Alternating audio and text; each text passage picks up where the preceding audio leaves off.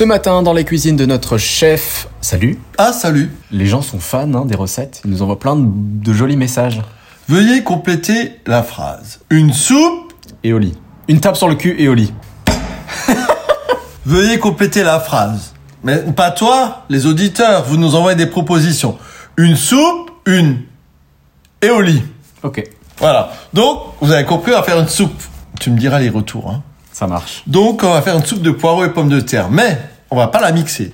On va couper finement le poireau. Couper finement les pommes de terre en petits cubes. Ensuite, on va faire suer le poireau au beurre. On y met les pommes de terre, on y met un bouillon clair, un bouillon de volaille, du sel, du poivre, et on fait cuire. Avec euh, les pommes de terre, avec la fécule des pommes de terre, votre soupe va être liée. hein. Donc, évidemment, une fois que vous avez coupé les pommes de terre, surtout, ne pas les rincer à l'eau. C'est un crime. Sinon, vous n'avez plus de fécule.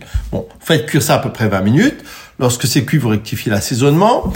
Vous coupez des lardons que vous passez au four dans une poêle. Lorsqu'ils sont prêts, vous les hachez un petit peu. Lorsqu'ils sont froids, vous faites une crème montée et vous mettez vos lardons hachés finement dans la crème euh, montée. Vous mettez ça dans un bol ou dans un verre, c'est joli. Vous mettez votre petite soupe de poire aux pommes de terre et votre petite crème montée au lard paysan par-dessus qui va fondre.